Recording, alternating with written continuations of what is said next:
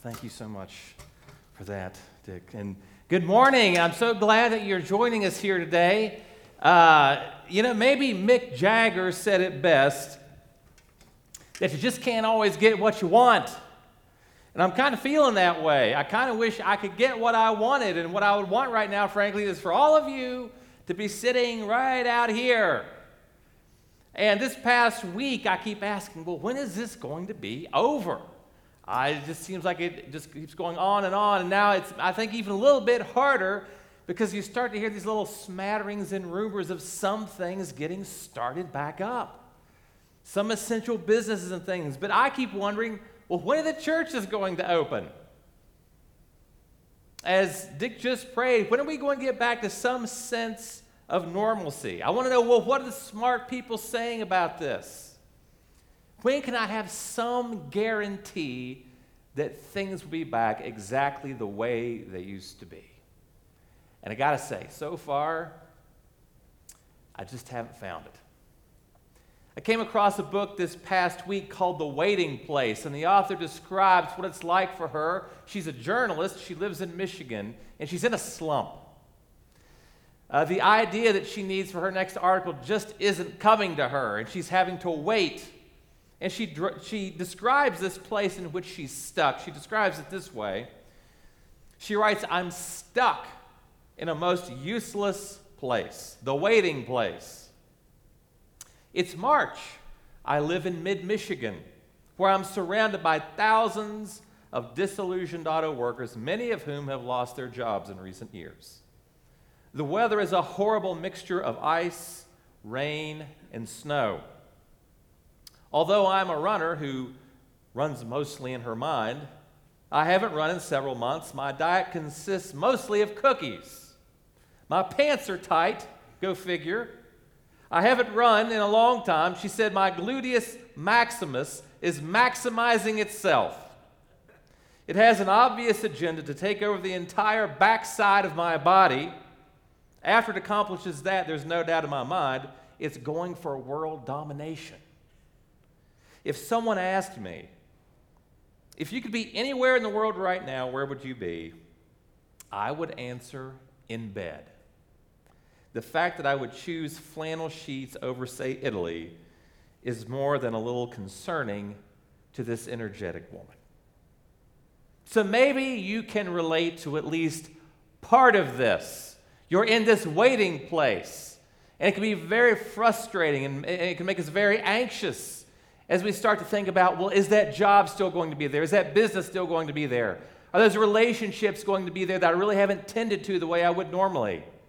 Is that boy or girl that seemed to like me so much at the beginning of the school year still going to like me when we all get back together? You see, right now we are in God's waiting room. And the fact of the matter is, whether we like it or not, it's where we are. So, what I want to talk to you about this morning is how do I live in God's waiting room? How do I live in God's waiting room? This, this place where I find myself right now that, frankly, I can't do a whole lot about. And the passage we're going to look at this morning comes from Hebrews chapter 6. Uh, Hebrews chapter 6, we'll be looking at verses 13 through 20. And I'm going to stand as I read these. If you're in a place in your home uh, if you haven't got your breakfast just sitting in your lap and you can't sit it to the side, I'd love for you to stand with me there in your homes while we read this together. Hebrews chapter 6, verses 13 through 20. And there we read For when God made a promise to Abraham, since he had no one greater by whom to swear, he swore by himself, saying, Surely I will bless you and multiply you. And thus Abraham, having patiently waited, obtained the promise. For people swear by something greater than themselves. And in all their disputes, an oath is final for confirmation. So when God desired to show more convincingly to the heirs of the promise the unchangeable character of his purpose, he guaranteed it with an oath.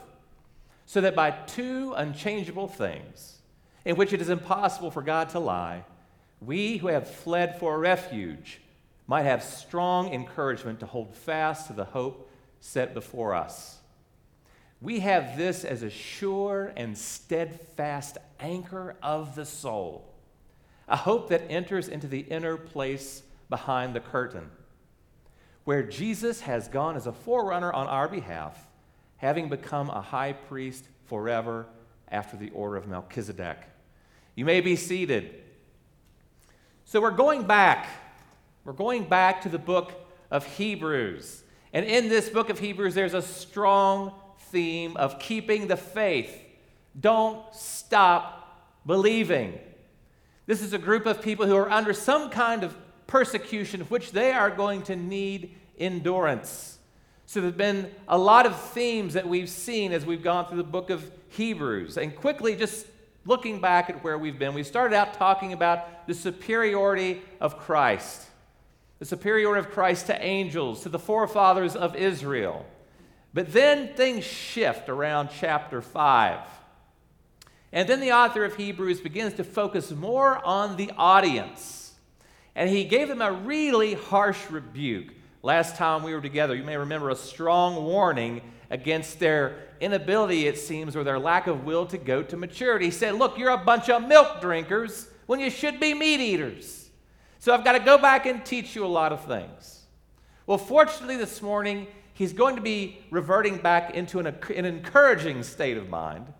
So we're going to see him encouraging these Hebrews, these scattered Israelites. And he's going to do it like this First of all, he's going to use Abraham as an example of patience. And then after that, after he shows the patience of Abraham through a very difficult trial, probably one of the worst anyone in the Bible faced, God promises an offer of stable hope.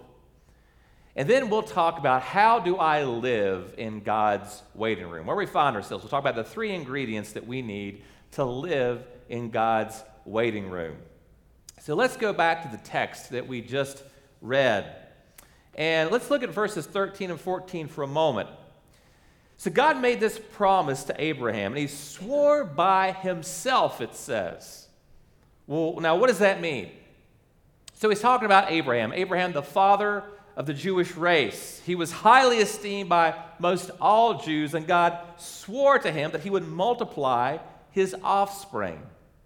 He makes that promise in Genesis chapter 17. But just five chapters later, God calls him to do an extremely difficult thing. He calls him to sacrifice his one and only son, a son that he and his wife Sarah had waited their entire lives. They're, they're very old at this time. God calls it to sacrifice that one son that he has. Abraham didn't even hesitate when God told him to do this. He gathers up his son, he takes him up on a mountain, he takes a knife. He gathers wood that after he would sacrifice his son, he would offer him up as a burnt offering. Now, just try your best to just be there with Abraham on that mountain for a moment.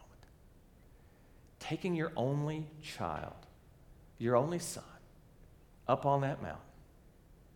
Natural questions or comments would be God, how could you do such a wretched thing to me? You promised me offspring and you're going to have me kill my only son. But yet you hear none of that in Abraham when he goes up to do this. But he obeys God without hesitation. Then, with knife in hand, just about to bring it down, God stops him. God stops him. And he calls down from heaven and says, Because you have done this, Abraham, and we see the actual verse in Genesis 22 17. Because you have done this, I will surely bless you, and I will surely multiply your offspring as the stars of heaven and as the sand that is on the seashore. Now, look, uh, look at how hopeful this verse is. And then we get back to, to uh, Hebrews, and we look at verse 15, it says that Abraham, having waited patiently, obtained the promise. Now, think about that for a moment because it doesn't say that he obtained the fulfillment of the promise. He actually didn't see his offspring being as numerous as the sand on the seashore. He obtained the promise. For him, that was going to be enough just to have that promise. But it says that he waited patiently just to receive that promise through that trial that we just, that we just heard about. Now, this word patience is an interesting one. You could define it this way it's the ability to hold one's feelings in restraint without retaliation against others. Now, just think about that for a moment. Patience is what keeps you uh, from murdering your spouse at times. Patience is what keeps you from mishandling your kids or lashing out at them or screaming at them when you really f- would like to, but you, you don't. This is an exercise of patience. And the Bible depicts Abraham as never lashing out at God for commanding him to make this sacrifice. Never.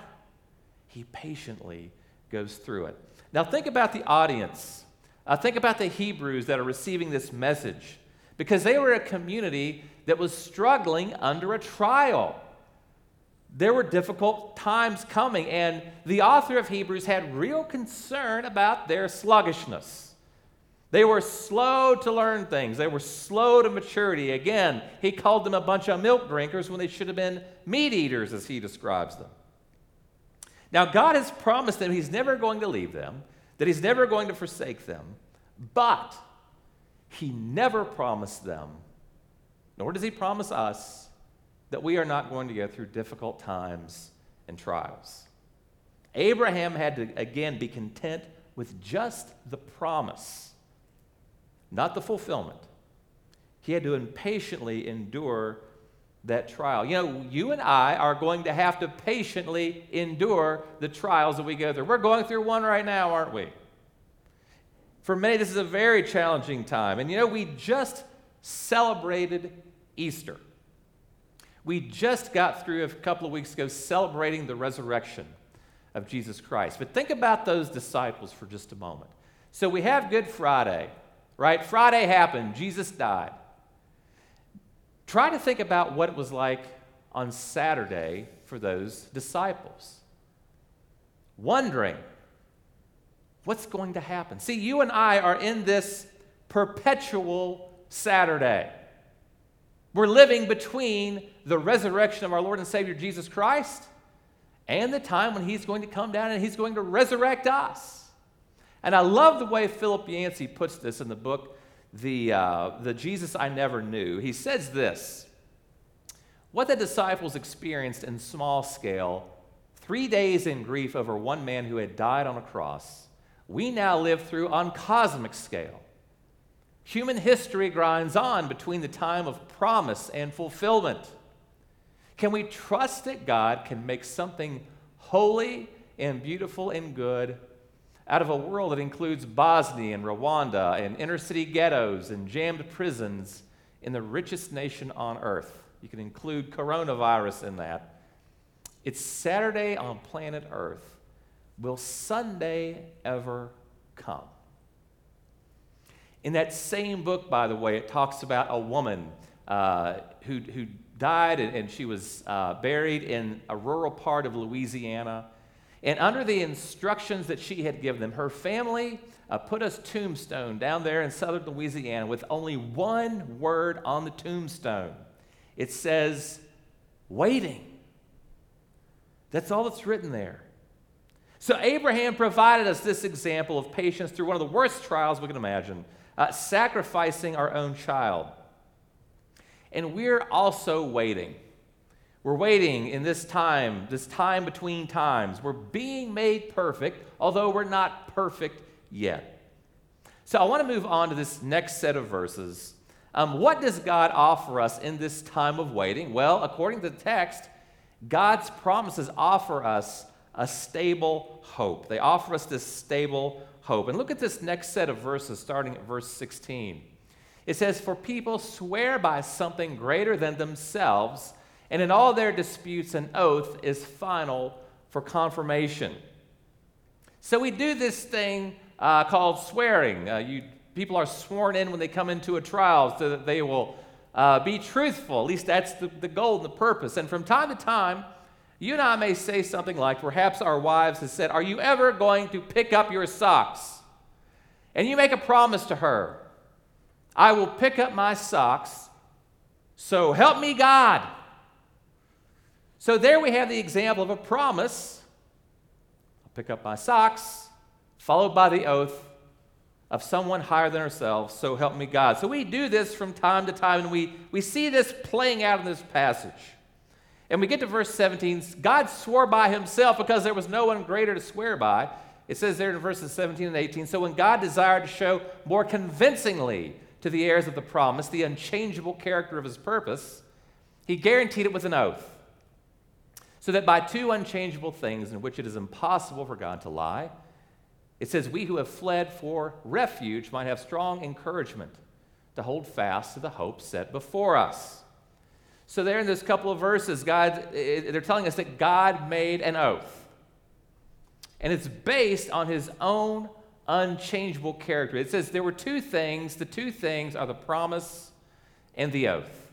Again, the promise Abraham, I'm going to do this, and I'm going to do it swearing on my own character, on who I am. Abraham, I will do this. Then he goes further, and um, Abraham then would receive this. So God says, I will do this. I am God. So this would be doubly encouraging for Abraham. It'd be a very strong confirmation that what God says is going to happen is going to happen. And you know what? This is a doubly strong encouragement for us as well. Look at verse 18. We who have fled for refuge might have strong encouragement to hold fast to the hope set before us. So, what does this mean? So, for the Israelites, from time to time, if you look in the Old Testament, God would provide them with a refuge city a place to go uh, when the attackers were on them. They could go there and they wouldn't be bothered. It was a place of refuge. And we are to be strongly encouraged by the hope that's right in front of us. And by the way, a good definition of hope is desire plus expectation. Something that we desire to happen and that we are expect is going to happen. That is hope. So we desire something right now that we don't have, but we are expecting to get it. Now, what does our hope lie in? Our hope lies in this promise of eternity with God, with Christ, in a place beyond what we can imagine. See, we have a, a God sized hope that no place on earth can offer. Nothing compares to it. But see, this hope is for nothing if we are not certain of its fulfillment. This takes us to the next two verses. Listen to this verses 19 and 20. We have this as a sure and steadfast anchor of the soul, a hope that enters into the inner place behind the curtain, where Jesus has gone as a forerunner on our behalf having become a high priest forever in the order of Melchizedek. Wow. A steadfast anchor for the soul is what we're being promised here. And this is an incredible picture. And the boaters uh, that had received this letter would have gotten this. See, what big ships would do when they were coming into a bay or a port, a, a big ship would take a littler ship and, dis, and, and dispatch it to take the anchor of that big ship out into the bay or even out onto the coast to drop it so the big ship wouldn't have to endure the waves that would be battering it. So, this is the picture that we're given here. Jesus went to this inner place, this place behind the curtain. Now, that's a reference to the Holy of Holies that place inside the temple where God's presence dwelt on earth. The curtain that was split in half with Christ's death, that gave us access. That is the place it's saying God went, that Christ had gone there in the presence of the Father. And it says that Jesus went there as this forerunner.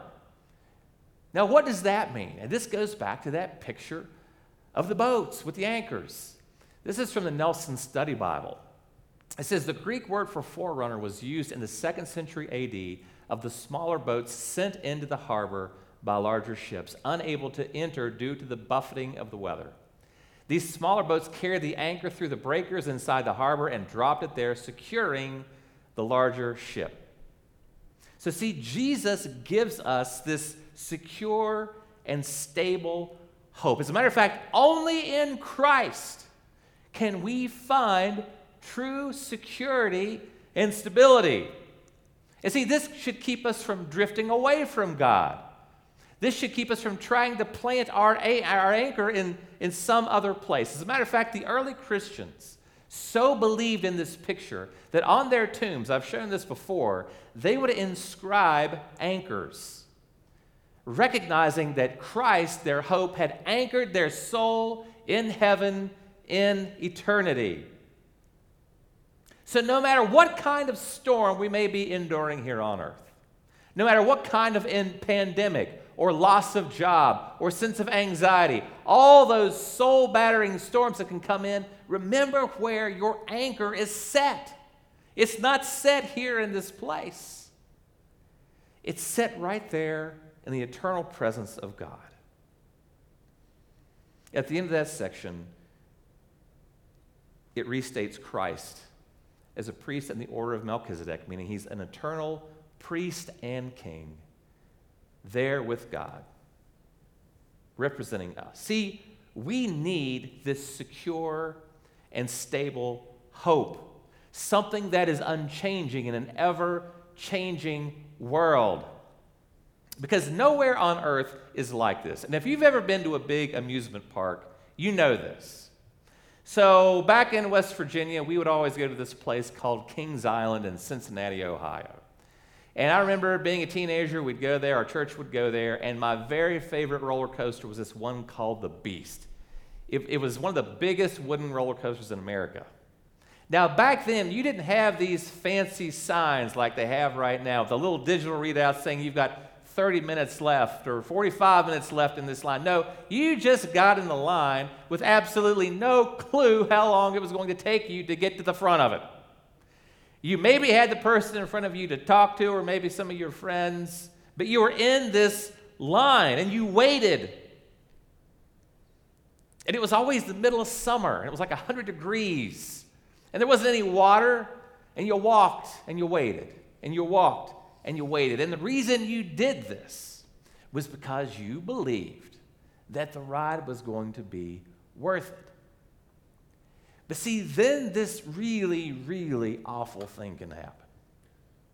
You've made it through that line. It's hot. You've been stepping in gum. You've been grabbing that rail. And there's gum stuck to the bottom of it. You feel nasty. You've been listening to the children crying. You've been watching some people jump out of the line because they're sick of it. You endured. You waited. You got to the front of the line. And then this 16 year old walks up to you and says, Sorry, sir but the ride is going to be temporarily closed for maintenance. You've got to be kidding. This is an injustice. This is unfair, temporarily closed for maintenance after what you just went through. But here's the thing we have no foolproof security here on the earth that we live in. You're not guaranteed a date when school's going to resume. You're not guaranteed that your 401k is going to be there. You're not guaranteed any of those things. We're not guaranteed that this country is going to go on indefinitely. Our anchor is attached to nothing on this planet. But yet, here we are. We're in the line. We're in this waiting room that God has sovereignly placed us in. So the question I want to go to now is how do I live in God's waiting room? How do I live in it? I want to talk about three ingredients in this waiting room we find ourselves in. And the first one is hope. It is so important that you don't just think of hope, this desire plus expectation, as a nice to have. It is so much more important to that. As a matter of fact, uh, some psychiatrists uh, are, are recognizing this in a very big way. There was an article that came out called Dying of Despair and a psychiatrist named Aaron Kheriaty, uh, he observed that there's a startling rise in deaths from suicides and drug overdoses. And he points out these long term studies that have been done, and he comes to this conclusion.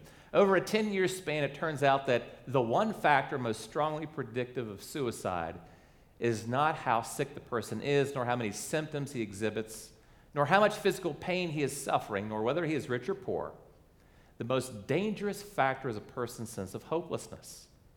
The man without hope is, is the likeliest candidate for suicide. He goes on to say that we cannot live without hope. There was a second psychiatrist, one from Harvard. Uh, his name's Armand Nicholi. And he's trying, again, to make sense out of this rapid rate of depression that he's seeing in the United States. And he says that for the most part, many things have stayed the same relationships and so on. But he says this about this undercutting of what he calls spiritual resources in America. He says, Some say that our culture has forsaken its spiritual roots, that we live in an overtly secular society without even the pretense of spiritual values. Now, listen to the impact that has. Many young people today feel that their cultures failed to provide answers to questions of purpose and meaning and destiny. We fail, they feel, to provide some reason for hope. The consequence is that we are now in a cultural crisis and living in what is being called the age of despair. We hear of our spiritual vacuum and our crisis of meaning. You know what? If all you're getting is the secular answers, if all you're getting is the idea that, you know what, life is just dust to dust, then yes, this is going to seem like a meaningless, hopeless life. But see, we who have God, we have a wholly different perspective. And when the age of despair calls out and said, Is this all there is? We as Christians say, Absolutely not. This is certainly not all there is. Our Christian conviction screams that we dare to hope because we have the greatest hope. As a matter of fact, this earth is as bad as it's going to get for we Christians.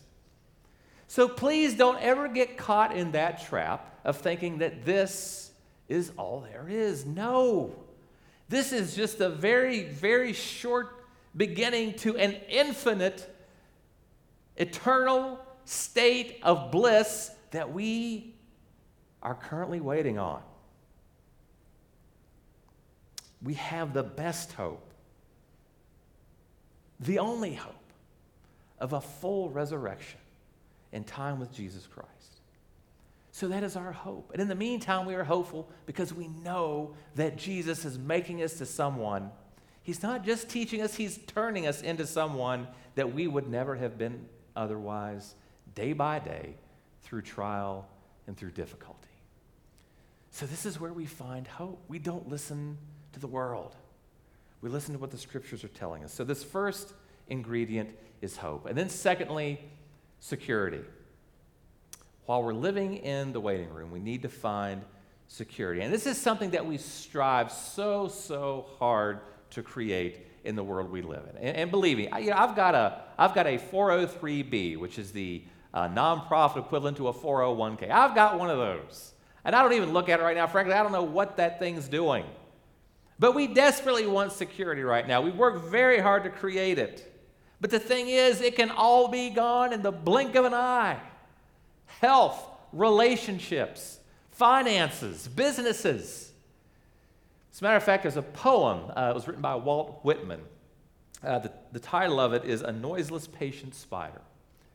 And it describes a little spider. He's describing a little spider sitting out on a cliff.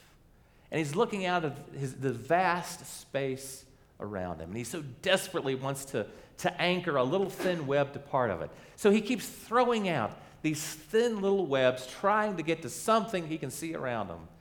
But every single one of them falls painfully short. And in comparison, the same poem talks about we do the same thing with our very soul we whip out a little thread, we try to attach it to a person, a bank account, something on this earth that ultimately is not going to provide us with the stability and the security that we so desperately want. So, what do we need? You know, I think that there's a hymn that says this very, very well. How firm a foundation, you saints of the Lord, is laid for your faith in his excellent word. What more can he say than to you? He is, he's already said, to you who for refuge, to who? To Jesus has fled. See, it is in Christ that we find security. That is the only place we can find security. And I, I need to say right now that I can offer you no hope and no security outside of the person of Jesus Christ. If you have not trusted Christ as your Savior, please do it right now, right there where you're sitting. You could bow your head, close your eyes. Lord Jesus, I understand that I am a sinner and I desperately need salvation. Only He can provide you with that security. It's by trusting in the saving work of Jesus Christ, His death for our sins, His resurrection from the grave, that we can find security. The fact is, our souls have to be anchored elsewhere in this place of eternity. So we need security, we need to have it. Christ alone can give it to us. We don't flee to a city or a bank account, but we flee to a person who can secure our refuge, Jesus Christ. And finally, be patient. Be patient. We have to be patient. And we live in a world that encourages anything but patience. We live in a world of fast food, fast credit, instant this, instant that. Advertisers know this, businesses know this, but see, the thing is, God does not work that way. Abraham had to wait 25 years before he finally got that child for the birth of his promised son. And it's hard because we don't often see the work that God is doing while we're waiting. And it's frustrating. And if we're not careful, we can get camped out in that place of anxiety and frustration while we're waiting on God to do what it is God is doing. And we don't know what He's doing except for the fact that we know He's growing us and He's changing us. While we're waiting, God is not sitting still. God is doing things in us. And I know that some of the most anxious times in my life are when I was waiting on that job, or waiting on that spouse, or waiting to find out about some kind of a visit to the doctor. But our attitude during these times is critical. Because it's during these times that God is often changing us the most. And I love this, this quote from Spurgeon, the English pastor. He talks about this time of waiting. And he says that waiting is one of the postures which a Christian soldier learns not without years of teaching. Marching and quick marching are much easier to God's warriors than standing still. There are hours of perplexity when the most willing spirit, anxiously desirous to serve the Lord, knows not what part to take, then what shall it do? Irritate itself by despair? Fly back in cowardice? Turn to the right hand in fear? Or rush forward in presumption? No. But simply wait. We wait. And right now, we are in a time of waiting. That's God's calling on our lives. It's going to come and go in more intense ways as we go along. And putting this all together, wait with hope, security, and patience while God works. Wait with hope, security, and patience while God works. I want to conclude, uh, conclude by revisiting the book that I opened with. Uh, the book, again, called The Waiting Place, because there were some revelations uh, that this woman came to, this journalist, while she was waiting.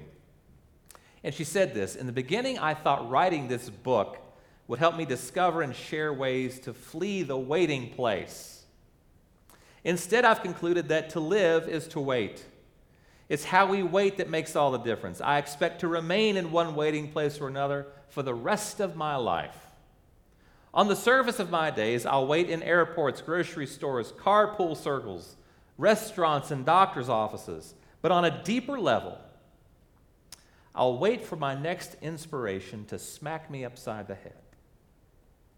I'll continue to wait on my husband as he works through his own issues. I'll wait at the bedsides of friends and family as their lives' curtains close. I'll wait for my children to go to college, discover their passions, grow in their faith, and make peace with their own waiting places. And she concludes with this I'll wait for God to tell me when it's time to go home. Please pray with me. Lord Jesus, we often find ourselves in the waiting place. It's your waiting room. Here we are. It's, it's called life. And God, as situations change, as the crises arise, as trials come and go, I pray that we would never, ever lose patience. I pray that we would never seek to retaliate, that we wouldn't lash out, that we would withhold our feelings when that's what we need to do. God, help us to love each other well through this this waiting room we find ourselves in. Always trusting, Lord Jesus, that you have secured our hope there with yourself and the Father. Help us now. In the name of Jesus, we pray. Amen. May the God of hope fill you with all joy and peace as you trust in him so that you may overflow with hope by the power of the Holy Spirit. God bless. Have a great day. Thank you for being with us this morning.